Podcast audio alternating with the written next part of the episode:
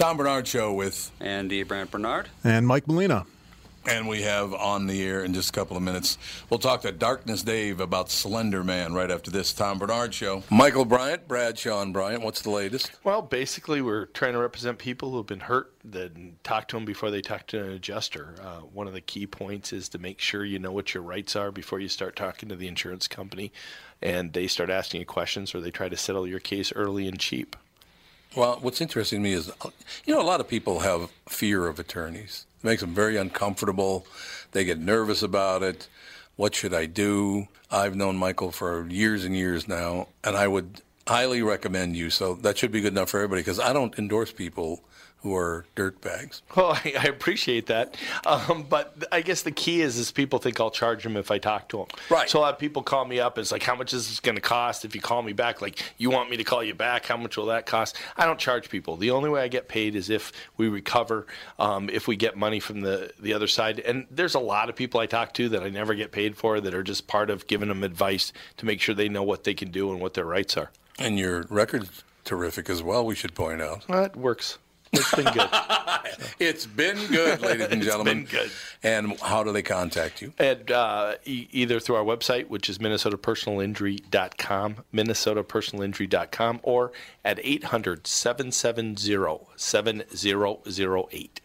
Michael Bryant, Bradshaw, and Bryant. Due to the billions of marketing dollars spent by Walser Automotive on Tom Barnard podcast, you hopefully know that Walser sells cars. What you might not know is that they also have two full service collision repair centers in the Twin Cities. They're fully certified by all insurance carriers and can help you navigate all the paperwork if you ever have an accident. But wait, there's more. They've also been in the paintless dent repair business for nearly 30 years and can take those pesky dings out for just a fraction of what traditional bodywork costs. Broken windshield? Walser Collision is a fleet of full service mobile glass repair trucks as well. Walser are pros at body and glass repair, but don't take my word for it. They have an A plus rating from the Better Business Bureau and a nearly perfect 4.8 Google rating. Check them out at walsercollision.com.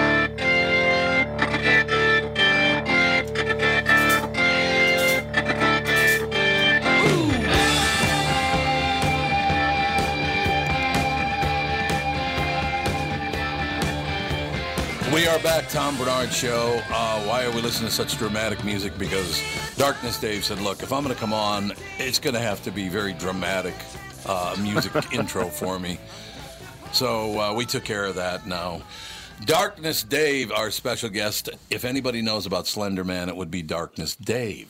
First of all, let me start off by saying that uh, you need to get the studio fumigated because I sat in Catherine's seat the other day and I picked up the Black Plague. I've been running a fever of about 102. Oh, I'm congested. Um, so I think you've got uh, you've got Oh.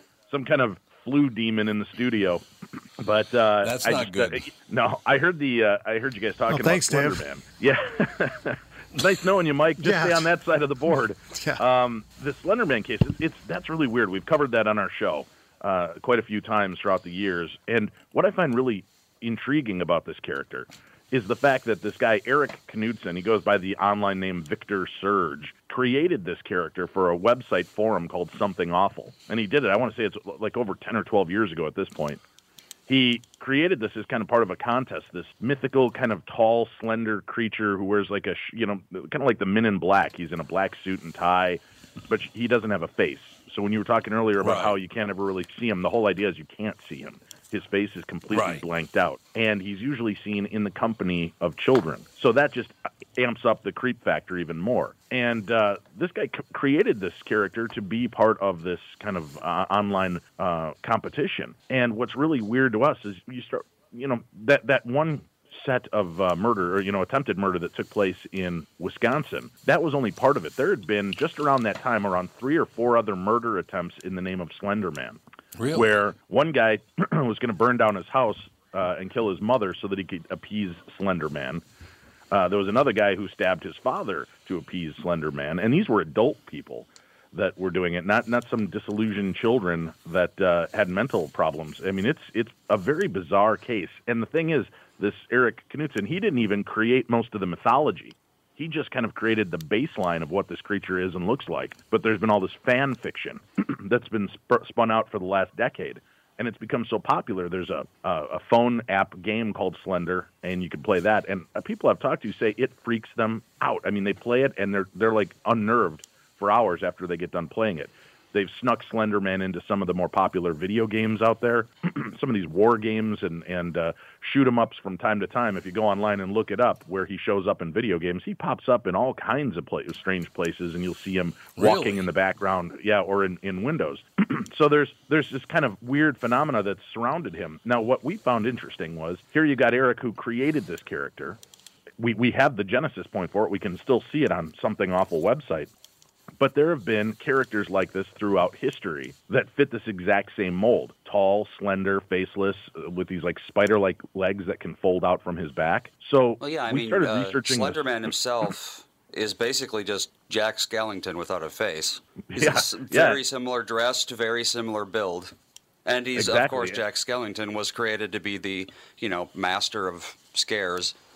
And and when you look at the fact that there have been religions and cultures that have talked about this character going back centuries, suddenly it becomes an interesting point. We refer to those things as tulpas. They're thought form manifestations. You know, we talk about how powerful the mind is and what we think about and what we, you know, focus on is what we bring into our world. Well, the the idea has been much like the Nightmare on Elm Street series, the the idea that if you think about it and give it power, it becomes its own entity. It becomes a living, breathing creature. and there's a really great story regarding the Philip experiment that, that your listeners can look up online.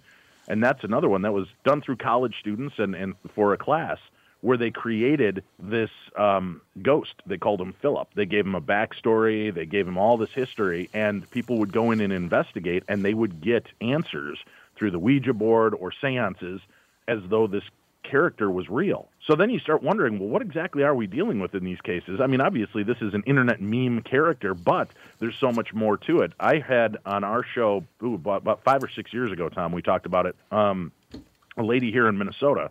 She goes, I love listening to the show, love all the creepy stories. She goes, I got to tell you what happened to me. She goes, I was uh, stopping into Caribou Coffee like I always do on my way into work. She ran in, got her coffee. She comes out, and there's a man standing there in a suit staring into her car window. So she Ooh. approaches him and she yeah she goes can i help you with something? And when he turns to look at her he has no face. And she starts to back God. up and she's like she's trying to process what she just saw. She she backs up goes back into the to the coffee shop and she's just standing there. The baristas know her. They come back they're like oh did we mess up something? Is everything okay? She goes um there's there's a strange man standing by my car and he won't leave. So they said oh well we'll go out with you. They go out go outside and the guy's gone so she, they stay with her till she gets in the car and hits the road. About five minutes into her drive, she runs into this wall of traffic, and it's just backed up for miles. Finally, when she gets up to where she would normally be going to work, there's a big accident that occurred. They, uh, she asked the police officer what had happened, and at the time she would have normally been going through that intersection. Uh, a bus went through, barreling through, and clipped a bunch of cars and killed a few people. So, in this case, was this creature trying to keep her from her normal routine. And he put a hiccup in her system just enough so she didn't get in that car. So it's you know there's a case where you hear about yeah and that it gave me the chills when i'm reading this from this lady uh, regarding this. We have a, another gal um, megan and her uh, husband that were living in uh, minnesota. They were on the way to a party out in the middle of bumbleheck minnesota somewhere and they get to a t intersection. A car comes rolling through the intersection. Old beat up car. The guy turns to look out the window at him. He has no face. Both the wife and husband saw this and they're like what the hell was that? They take a right and go back on their way to the party. On their way back they get to that same intersection and they got t-boned in the exact same intersection Oh. flipped over and had they were both in the hospital for quite a while. So you know it's it's weird. What that's what i am so excited about when you talk about these weird aspects of the paranormal. Every time you start to think you understand what we're dealing with there's you know another version of it that seems to kind of contradict everything we once believed we knew about what we're dealing with. You know, I have to read. Uh, I have to read three uh, messages from Joe from Louisville. Okay. Okay. Yeah. Here are the three. It takes too much effort to be happy. He was just talking about, you know, uh, we had a guest on him, uh, uh, Mr. Larkins, who said, just, you know, I get to do this. So Joe's response to that was, it takes too much effort to be happy. And then he says, please ask Dave if he's done a show about Slender Man.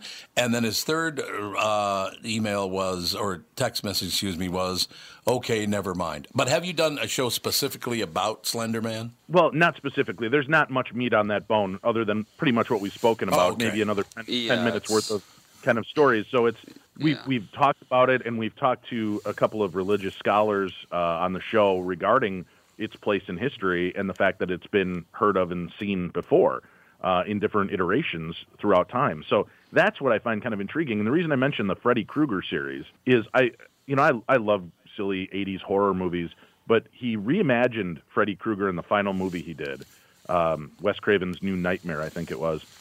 And the whole idea is that okay, the the Wes Craven, uh, New Line Cinema, all of that, they put Freddy Krueger to bed. There's no sequels coming. They're done. Well, there's a demon that kind of took over the character of Freddy Krueger, and it wants to be let out again. It liked the attention, so it's a movie within a movie.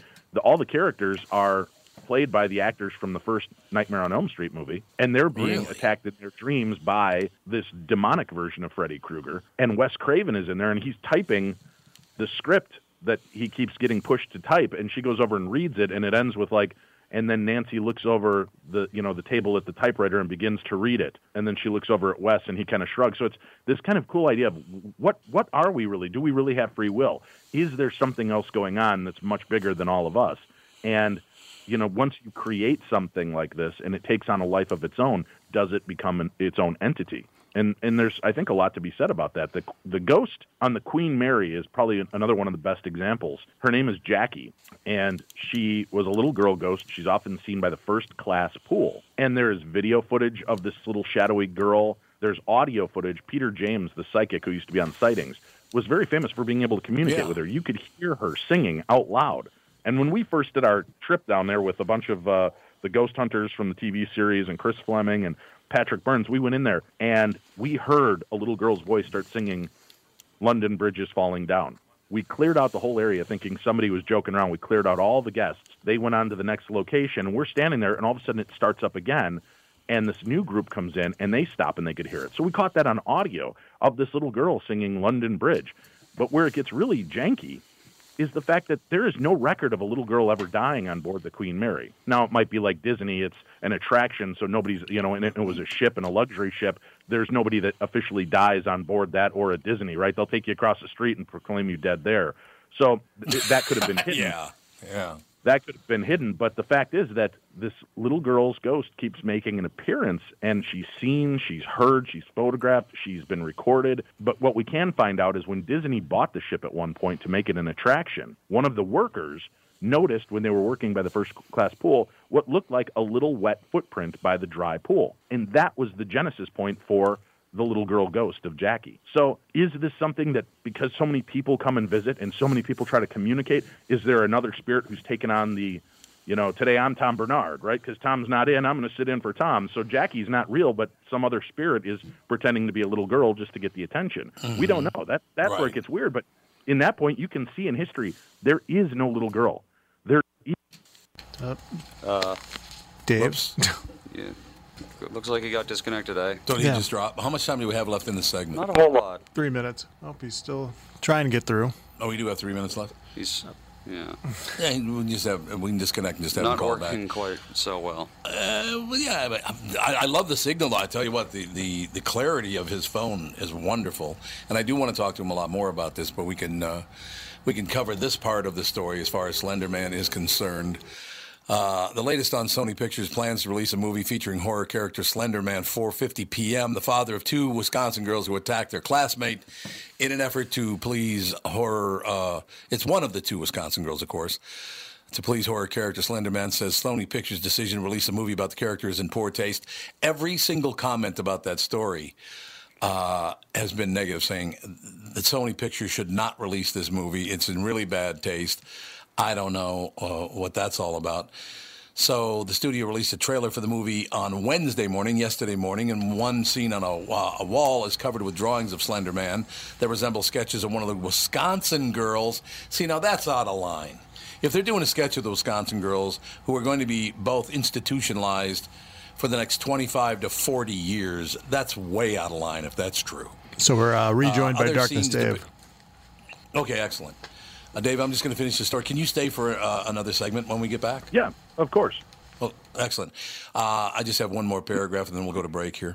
Uh, a scene in a wall is covered with. Now, did you know about this? By the way, one of the one of the things. I'm glad you came back in time for this, Dave. The studio released a trailer for the movie on Wednesday morning. In one, uh, one scene, a wall is covered with drawings of Slender Man that resemble sketches one of the Wisconsin girls, Morgan Geyser, drew. Other scenes depict a girl stabbing herself and Slenderman stalking a girl in the woods.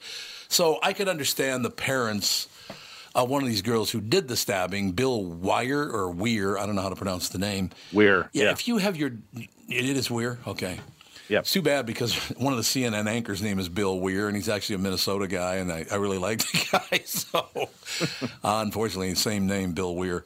But uh, Geyser and Anissa Weier lured classmate Payton Leutner uh, to a Waukesha Park in 2014. Geyser stabbed Leutner 19 times before she and Weier fled.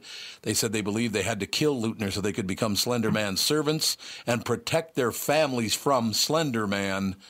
Uh, is that pretty common? Is it because there there have been kids attacking their parents with knives, so it's not always about protecting your family from Slender Man. Right. And sometimes sometimes Slender Man has you attack your own family. Is that correct? In your mind, well, of course. Right, it's it's their mind. Andy brought up earlier. Listen, if it's not Slenderman, it's the dog. Wasn't it Son of Sam who said his dog was telling him to kill people? Yeah, exactly. Right. Yes. So, so it could be anything. But here, you know, for them to get all bent out of shape, well, it's an image that looks eerily like the image that you know the one girl drew. Well, pretty much Slenderman looks like every other version of Slenderman drawn. So it's to say that it looks like the yeah. one specific is kind of a reach. And then you know there are a few aspects of it that you you just got to kind of look at and say, well, listen, this was part of the history before this yeah. attack. You know, the leading them into the woods, they wanted to get access to his palace that is hidden in the woods, also by murdering her. Because once they prove to him that they're good acolytes, they'll open up the, the gates and let them in. Uh, and then he too would stop wanting them to hurt their family members. So this was kind of their deal. But I think that was a ploy because that was not part of the original story. The original story was that they had to kill this girl so they could get access to his palace. I think okay. the, they were looking for a sympathy ploy of, listen, these girls were just in their mind believed that they were trying to save their own family. I think that came later in the uh, in, right. in the defense version of the story, if I recall properly. But uh, that's that's where it would come from. All right, we'll be right back in just a couple of minutes more with Darkness Dave right after this Tom Barnard Show.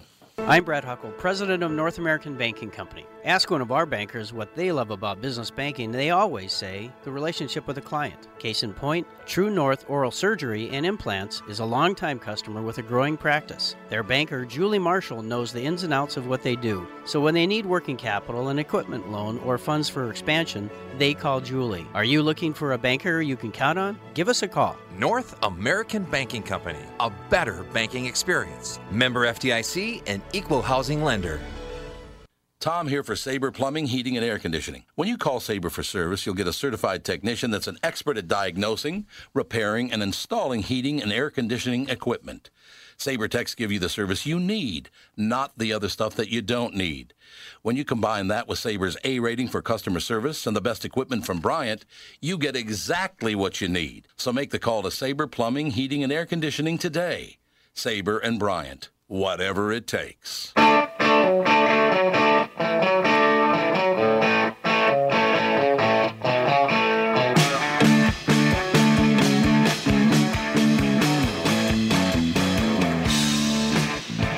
are back. Tom Barnard Show, our special guest, Darkness Dave, talking about Slender Man on the Tom Barnard Show. Um, Dave, one question I have for you concerning characters like Slender Man. Why mm-hmm. do we need Slender Man? Why do, why do human beings need Slender? Because obviously they do, otherwise Slender Man would be ignored. Well, there's a lot of different levels to that. First of all, people love to be scared. They love a good scare. They, it makes people feel alive, right? I mean, you, you never feel more alive than you do at the moment near death. So I think that that's why people love roller coasters and bungee jumping and horror movies. It brings out that release in you. As a matter of fact, they tell you if, if you really want to connect with a person on a first date, take them to do something scary because you have that shared endorphin rush which releases a sexual communication chemical in your systems, oh. and it will bond you and bind you better. So that's why horror movies are usually a, the best choice. We always thought it was just so they'd snuggle in a little closer. Well, that was just part of the story. The rest is that it truly does release an endorphin that, that makes the other person seem more attractive to you because it's kind of that Florence Nightingale sense There, you know, you're there to protect and and be there for one another. Um, the other side is we as people are just stupid. Um, I don't know how else to put it. Well, you know. I mean, look, I a know. perfect example. A perfect example is Moses convinces all of the children of Israel, "Let's go through the through the desert. We're going to get out of here. We're marching out." They they defeat the Romans. They they get out, and Moses says, "Listen, the Lord wants to talk to me. I got to go up the mountain. I'm going to meet with with God. I'll be back down." He's up there for not very long and has this communication with God. Comes back down and finds the people praying to golden calves, and it, it was like no time. People want to be led. They want to have something to believe in whether it's good, bad, or indifferent. And I, I think that's just built into our structure. That's why leadership and politics and things are so important, and how some people can sit back and look at Donald Trump and go, what are you thinking? Why would we want this man in power? And others are thinking, why wouldn't you want this man in power? It's a completely different look than we've ever had in politics before, and it's a shakeup. Whether it's good, bad, or indifferent, at the end of this four year run, there are going to be some major changes in the political atmosphere. So it's because people want to believe in something, even if it doesn't make sense to the rest of us. You know, if you look at the case, and I'm not trying to piss on Christianity here, but if you look at the case of um, Christianity, there are, I think, 12 different deities that predate Jesus Christ that share that predate him that share the same story about being um, born of a virgin, suffers, is you know killed in order to save his people and help out. So it's kind of just a cyclical version. And did Jesus have a better PR machine behind him? Is that why his story Well, stuck and Hor- Hor- Horus didn't? But if, if you think I'm kidding, go look it up and, and look up how many other you know iconic characters through history and religion match the Jesus Christ story long before Christ was around and long before his story was told. So we have Do you- this need think- and desire to look into it. Do you think that's why the, the look? And look, I'm not a religious guy, and I'm not trying to condemn anyone's religion or any. Just like Darkness Dave said, we're not trying to to diss Jesus or anything. But why do you think that that story is the one that stuck around, and the others most people don't even know about? you know, again, because it might have been that time in history, right? Look at at one point, who would have thought that the governor of Minnesota would have been a former WWE wrestler, right? Right. That seems comical. And if you remember, there's that movie Idiocracy that shows a reality guy becoming president of, of the uh, of the United States. So it's not that far removed from reality, right? I mean, it is what it is. Things change, and if you're in the right place at the right moment, and look, you've you've talked about it. You went into a radio station and just said, "Hey, uh, this is what I want to do," and you got into radio. That doesn't happen for everybody, Tom. Right? You were in the right place at the right time, making the right move. Yeah. That was your introduction to radio. So why does it happen for some and not for others? I don't know. It, it's it's fascinating nonetheless. But you know, is it the press release information? You know, they they had a big. You know, the Catholic Church is nothing to mess with. That's a huge organization, and it's a great uh, media organization. So it pushes an agenda, and probably better and stronger than any of the other religions that came before it that fell by the wayside and, and fell under dust. So that could be why the Jesus story is much more popular. Um, you know, but again, there's no way to know for sure. I, I grew up Christian. I'm still, I believe myself to be Christian, but it doesn't mean that I believe every aspect of the of the story. I think it's Sure, more as a book sure. of parables to teach us the right way to live our life, and that's kind of where it, where it comes from. So it's a situation where people do need uh, to have a belief, whether it's yeah okay. So I understand that, that there, there's a sexual element to the whole, and it's kind of interesting that, that you brought that up. The sexual element of being scared, and I don't want to get too creepy here, but uh, I'm just stating facts.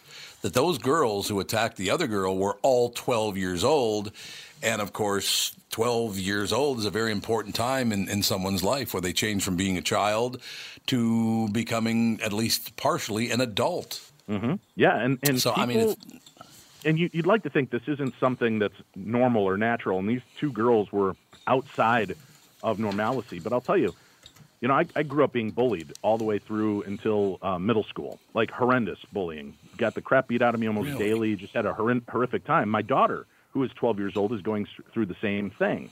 And what's even more chilling is two of the girls that are bullying her. Uh, she shows me this video that they send her, and there's one girl in the front seat leaning around the seat calling her the c word the a word the b word you name it. And her sister's in the back seat filming it threatening my daughter. And who's driving the car? Their mother. What? and Wait a minute, run that by me again.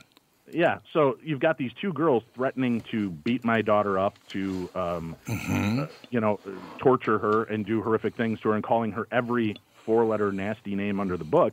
And my daughter has to eat in the uh, uh, counselor's office now, while these dirtballs get to sit in general populace with all the rest of the Really? kids.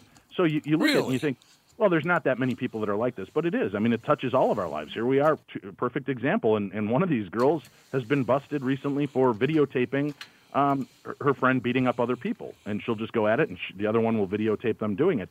So evil is a real thing, and it's scary as hell when more than one person finds another that thinks, "Hey, this is okay. This is fun." God, But we see that- the human mind's an amazing thing. Yeah. Yeah, it is. It's, it's an amazing and terrifying thing all at the same point. And one thing, if I can mention, you, you talked about, and I, I don't want to make it seem like I'm diminishing the victim's claims for the Slender Man movie. The father and the daughter have horrific attachment to that, and I understand that. But it is also public information and public knowledge. Is it in the best interest to put out a movie like that? Probably not. But it is truthfully one of the creepiest characters in history. So it, it was only a matter of time before somebody was going to start doing a movie about this. And, you know, then you talk to Christopher Lutz, the youngest boy from the Amityville horror case. And when Ryan Reynolds did that remake of Amityville, you remember they made the villains, kind of the ghosts, are uh, the DeFeo family that were murdered in the house. Suddenly the DeFeos become kind of this villainous, evil source. And God, they were victims. They were in their bed sleeping Yes. when their brother came in and shot them all to death. And in that point, I see that's where you're taking characters and making real life a, a fictionalized version of it, and that is wrong. If they were taking a character based on the daughter and doing that, and, and that was the main character, I could say that's wrong. If they're going to just show it as a part of the story, a small segment, kind of showing how this thing is spreading, I understand where they're going with that because it is part of our, our lexicon. That's part of our world and part of what ties it from fiction and fantasy realm into the real world. And when you can do that with a horror movie, take it from fantasy and connect it to the real world, that makes it even more terrifying. I have a question for you about happiness and anger. Do people Mm-hmm. get a much more, a much greater endorphin surge from being angry than they do from being happy? Because I'm, I just wonder. I'm trying to, I'm trying to understand why people love to go on social media and be so horribly negative and say such horrible things to other people. Do they get a, a huge endorphin rush? Of, was it a power thing? I think it's a, you know, I, I would bet that most of the people that do that are dealing with their own demons and the fact that they have been abused in Yeah. one way, shape, or another, and this is their flex of power, and they can do it and get away with it because who's going to come after them?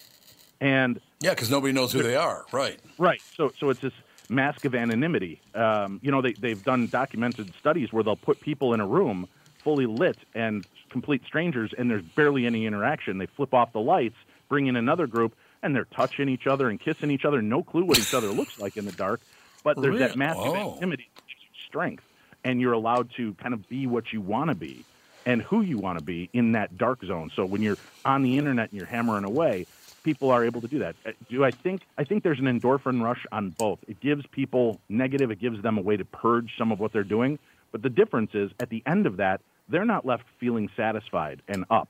They're left feeling drained and broken. Whereas people that choose, much like your guest said, and I, I've always lived by this and I'm trying to get better at it, to turn my got tos into get tos. You know, I don't, ah, I got to take my daughter to basketball today and then I got to pick my son up and run Yeah, him around. And yeah. It's really negative, but man, hey, my daughter's healthy and safe and alive. My son is healthy and safe and alive. I get to take them to do things that they love that will make them a better person in life. And it's easier to feel that way and then realize what I'm doing is good and I'm helping others. And sometimes if we Yeah. can just redirect our thought process and break the cycle, and it's hard. And when you feel yourself in that downward spiral, what can you do to lift yourself back out of it? And you know, sometimes it's just being vulnerable. You know, one of the things we've done over the years on our, our show is Tim and I talk openly about our struggles with depression and anxiety, and it's helped Right, a lot of people right. get letters and emails from people around the world that are like, "Man, I thought I was alone in this, and to hear that you did this and you're still around, that gives me hope." And sometimes it's just being open, and, and I didn't realize that that was a positive, you know, a positive message that I was giving to people, but it impacted people, and and that's what I try to do with my show, with our social media. We'll joke around and have some fun, and and and just try to lighten things up as much as we can. Even though we're a show called Darkness Radio, we we don't we take things lightly and we have a little fun with it, and try to engage people, entertain people, and enlighten them along the way. Yeah, and I think helping people out that way is a huge thing. I, I do. I would. I would like to see us teach get to in our grade schools around the country instead of you've got to do this. Uh, teach them you get to do this. I, I think it'd be very, very positive and, and a wonderful thing to do. Right. You take people out of the victim frame, which we which is what we're more teaching people. That's why there are these safe zones everywhere. Instead of teaching people to be victims, teach them to empower themselves and that they don't need others to make them feel better and they don't need someone else to put their armor on them. Teach them how they can do this, give them the tools. Our schools teach the most rudimentary basic facts and they don't actually put anybody out into the world prepared to live life. And that's that's no, unfortunate. It is unfortunate. I, I just I, I, really think we have to refocus uh, our national attention since there is social media and it's never going to go away. Um, you you get to look. You don't have to respond to any of these people. You get to talk to the people, and that's something you can learn very very quickly. Um, you as know, far as being bullied on social media. I was going to say real quickly. Yeah, you ahead. and Catherine mentioned earlier that she gets more comments on her negative. So if she says, "Oh, this movie yes. sucks," she'll get a hundred messages, and if she goes on and says she likes something, she gets very few. Here's something you can look up. Maybe have Andy pull it up and you guys can talk about it in another segment. But they actually did a, an experiment on Facebook a number of years ago where they limited what was being seen. So only negative comments were being seen by people.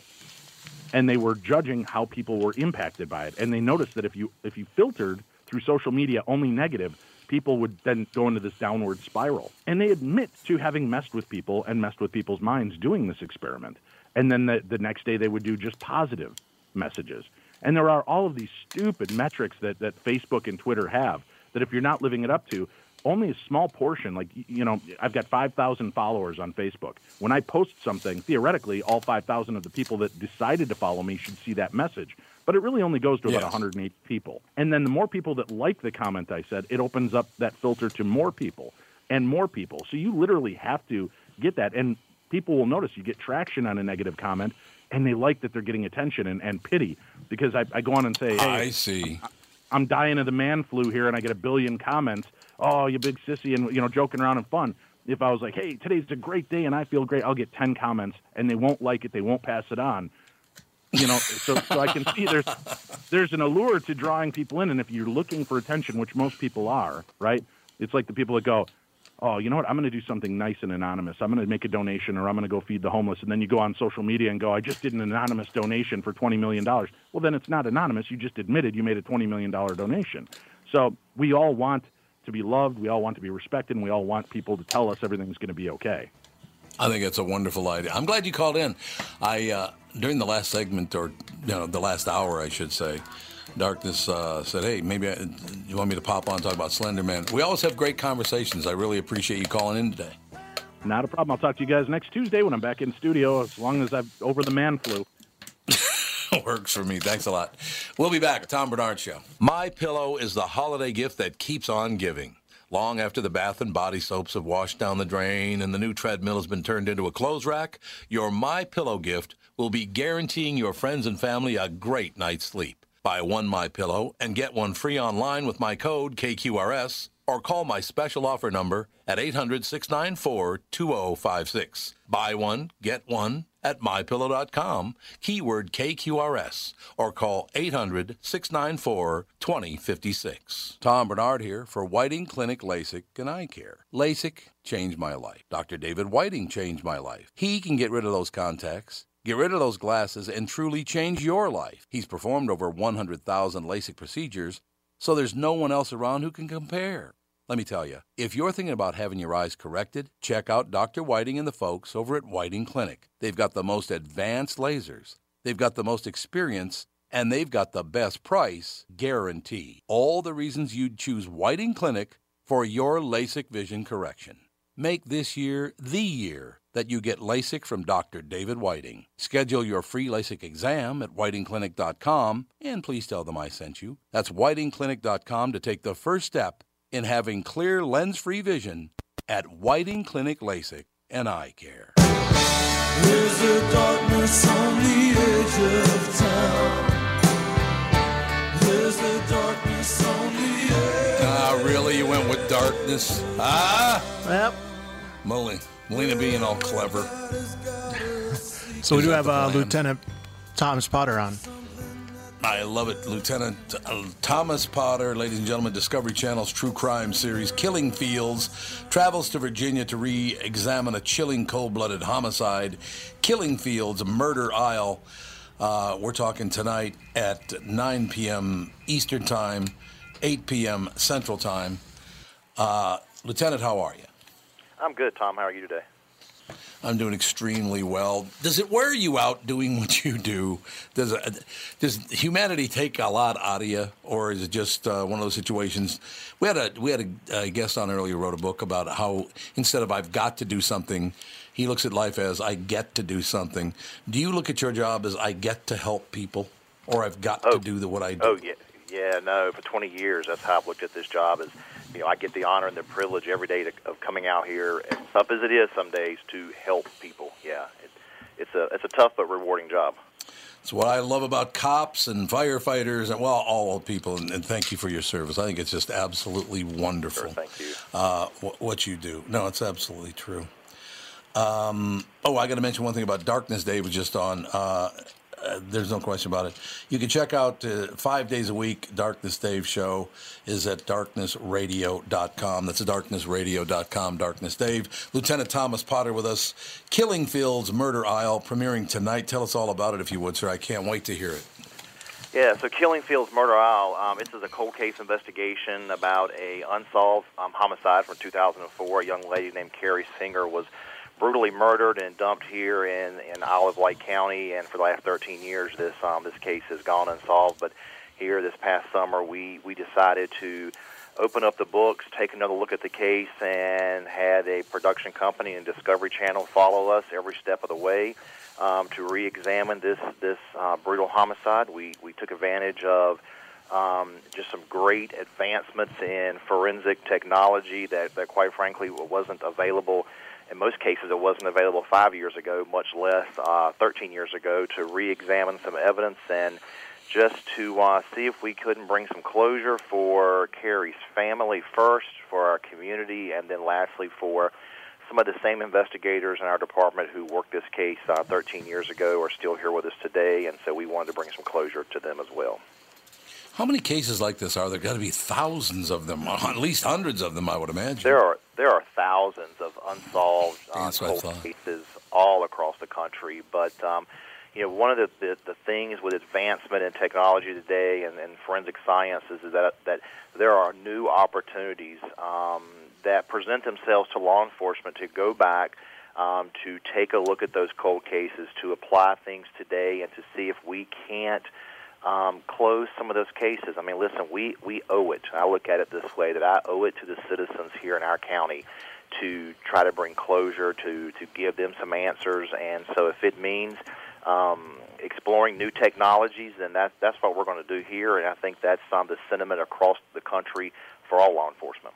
Lieutenant, what, what, when were killing fields first discovered? I, I, it's been several years now, but when I was a little boy and even a teenager, I don't ever remember hearing that term killing fields. Where'd that come from?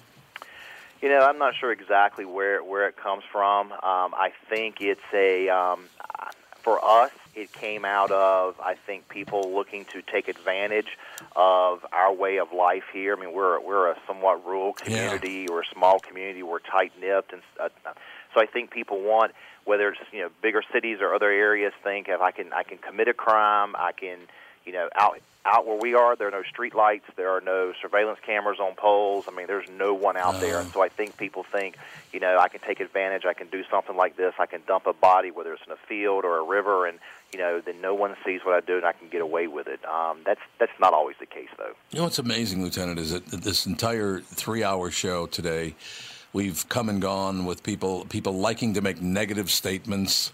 Uh, the new mayor of St. Paul was sworn in today, St. Paul, Minnesota, and the first thing he did is make a negative statement about the Star Spangled Banner. And then we had another story about uh, uh, U.S. Attorney General uh, Jeff Sessions saying, "Oh no, no, we got to, we got to. I don't want people, uh, you know, legalize pot. I don't want them getting high and getting all violent and all the rest of it. And why do we like to be so negative? And what is there must be a great thrill for some people to go out and just harm other people for no reason and going as far as massacring people. What's the great you know thrill? Has anybody ever figured that it out? It amazes it amazes me. I'm not sure what the thrill is. We we we had this conversation often throughout the last several months um, investigating this case. It, it amazes me as a human being what we do to our fellow human beings and what we are capable of doing. Um, is it a flaw in human nature? Or What is it? I, I don't know, but you're exactly right. We go to great lengths to hurt one another when it's so much easier to be nicer and kinder and and and be more positive. Um, you that that is one thing that I'm blessed with here. The group of investigators that worked on this case, it it was so easy, and it is so easy for us to get very negative about the roller coaster ride that this and other cases take us on. Very negative about some of the people that we have to deal with on a daily basis and interview, but yet we we we choose to take a very positive stance in how we investigate this case and all of our cases, and I think that affects um, the outcome of these cases just as much as forensic DNA technology or anything else that any other tool that we use, I think a positive attitude is, is our greatest asset. No, no, I don't think there's any question about it. You know, my son is sitting here next to me in the studio. Andy is on the show, and one of the most proud moments I had as a, as a father and pr- proud of my son. We're walking along, and there was some landscaping being done, and you know they lay down that uh, that wire mesh uh, to get things to grow up through it. And there was a what was it a chipmunk, Andy, that was caught in it? Oh yeah, the the, the chipmunk in the um, near the bridge. Yeah, near a bridge. It was uh yeah, it was like this the mesh for sod or something yeah, like that. Yeah, it was exactly what it was. And there was this chipmunk all caught up in there. Andy ran back home, got some pliers, got some scissors, whatever he needed, and and and I just loved watching you, Andy, take great a great thrill in releasing that little chipmunk because that chipmunk would have died had Andy not not freed him. So, so, so you go from Andy, a person. So let's get Andy off the radio and let's give him a badge and sign him up for the law enforcement or sign him up for the fire service because that's the exact the type of guy that and, and, and attitude and personality that we need in whether it's law enforcement today or the professional fire service. So tell him to come to Virginia. I'll have an appointment with the sheriff and we'll swear him in next week. We'll get Andy to be a cop. That's exactly why I love cops. Uh, my mother's family had several cops uh, in it, whether it be with the sheriff's department or the police department in Minneapolis or St. Paul, whatever. So I've been around cops my whole life, and the cops that I knew are certainly not the ones they talk about on television. Oh my God, they love to take advantage of people, and they. No, nah, that's not what I saw at all. It's always how can I help somebody? How can I, as far as going to the point where you, Lieutenant Thomas Potter, put yourself in danger to make sure that other people are not in danger? That's so admirable, and yet you're criticized for doing it. Everybody has their opinions. Everybody can criticize. You know, like I said, I'm I'm almost 20 years into doing this job, and I, if I if I went out here every day and I did my job based on what other people thought of how of me or how I'm supposed to do my job. I just go crawl back in bed and hide under the covers. I mean, I go out here every day to do a job. Um, I chose to do this job. I chose to stand before a judge and raise my hand and swear, uh, you know, an oath. And that oath, um, next to my relationship with you know my family and my kids that that's one of the most important things in my life and so i do it because i enjoy doing it I, but i'm no different than the thousands of other cops across this country um, we do it we don't think about the dangers we don't think about um, the time away from home we're nothing like uh, you guys but we're experiencing a little snowstorm here in virginia today um, my family is, is sitting at home by themselves and i'm out here working and you know, is the electricity going to go off? Can the roads are the roads passable? What's going on? yeah. um, you know, our right. our six to eight inches of snow are shutting us down here. Um, but it's um, I do it. I'm here. Um, they're there. They understand it. I understand it. This is my job, but this is my calling in life. It's a wonderful thing. We're talking to Lieutenant Thomas Potter about Discovery Channel's true crime series, Killing Fields or you travel to uh, Virginia, across America, there are isolated places that appear untouched. In these desolate and sprawling areas known as killing fields, dozens of death remain, uh, deaths remain uh, mysteries, baffling anyone daring enough to investigate. Tonight, 9 p.m. Eastern Time, 8 p.m. Central Time, Discovery will head to the Isle of Wight County, uh, Virginia, to investigate a brutal cold case in the third season of the network's hit true crime series, Killing Fields. It is a great series. It really is. It is a. Um, I'm a big fan of. You know, th- th- we're going into our, our third season here. I was a huge fan of, of the first two seasons. Um, I think that fans of the first two seasons will enjoy the work um, that our folks did here. I can tell you that I was um, amazed and astonished at the quality of work that the Discovery Channel um, puts out, and so um, and the production company that worked with us. Um, I think that um, I think people will like what they see tonight. I don't think there's any question. I, just a quick aside, uh, Lieutenant. Uh, I, I, believe it is Virginia. Didn't they flip a coin today to pick uh, to pick a state senator? You know they did, and I was out pushing. I wanted to watch it to see who who who won the got the short straw or who got the uh, the the the coin toss. I mean, actually, that district borders our county, so it'll have some effect on on um, the representation just to the north of us. So, but I was out pushing cars out of snow today, so I didn't, didn't get a chance to see who won the the coin toss. Well, I could tell you, but I don't want to ruin it for you. If you want it to be a surprise, I, I could no, tell you who won. if you know, tell me because I was going to Google it as soon as you I hung up the phone with you. okay. Again, ladies and gentlemen, in Virginia, there was a flat-footed tie. And this is for the state senate, correct? That's correct. And the Senate uh, in Virginia is also tied. So this flip of a coin, they went through everything they possibly could. This flip of a coin is going to decide who has the one up in the state senate in Virginia. They flipped a coin today, and the Republican won. Well, that should be interesting. That that should be interesting. he previously held he previously held that seat, so he, he was the incumbent in that that that area. So, uh, and exactly right. It was a uh, Democrat was up by one vote. There was a contested ballot. A three-judge panel ruled that that ballot would go to the Republican candidate, which made it all tied. And, in Virginia politics, everything comes down to a horse race or a, corn to- a coin toss. I think that's wonderful. I really, I, I, think that's absolutely wonderful that they flipped the coin, and it, it, was a quarter, I believe. They were going to anyway. I didn't see the actual coin flip itself. I just saw it on the news. Uh, so they flipped it, and, and that's how it was decided, and that's uh, what we moved on uh, with in, the state of Virginia. Uh, Lieutenant, do you run across cases where things have occurred you can't even believe? I mean, you've seen a lot in 20 years. There's no question about seeing just about everything in 20 years. Do you still see people do things you can't even fathom at this point? Every day of the week, I see stuff, and it just amazes me that either people's inhumanity, people's insensitivity, or just you know, I find myself often going, I did not think I could beat what I saw yesterday, but I've just done that today. So, um, but you know what? That's what makes this job interesting. There are no two days alike in law enforcement. Um, if I wanted a job that was uh, just alike every day, I would never have gotten in this profession. I'd go and do something else. Um, but that's that's that's part of this job. Is no two days are alike. I think it's wonderful, Lieutenant Thomas Potter Killing Fields, ladies and gentlemen, on Discovery Channel. It's tonight, 9 p.m. Eastern Time, 8 p.m. Central Time. Lieutenant, a great pleasure talking to you. Thank you for your service, sir, and I hope we talk again soon. Hey, sir, thanks for having me on the show today. Have a great day. It's our great pleasure. Lieutenant Thomas Potter, ladies and gentlemen. I don't know how those men and women do that because I remember being horrified when I was a little boy. I think I was about 12 or 13, something like that. And we had a dog named Herbie he was kind of a German Shepherd and a Husky cross or something. He was just a mutt that we found. Well, we found as a little tiny dog in the street, and he was around our house for several years. And then one day he just came up missing, and it was really weird. His name was Herbie. And it, it was really weird for Herbie to be missing. I thought, well, where did Herbie go? I mean, he was either in the house or in the backyard, which was fenced. Uh, so we just didn't understand it. So one day I'm walking along, going to Cleveland Park on Lowry Avenue in uh, North Minneapolis, and I there's a dentist's office there, and I saw something really weird in in front of the dentist's office. It was kind of getting dusk, you know, that time of day.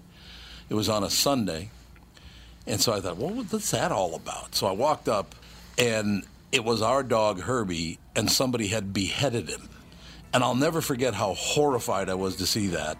So I can't even imagine when these guys walk up on beheaded human beings, man. It's just, I still carry that, chill with me to this day. So what these men and women go through, I, I don't know if I'd have the guts uh, to get it done. No question. Thank you to everyone on the show today. Just a terrific show today. Wonderful, wonderful guests. And we'll talk to you tomorrow, Tom Barnard Show.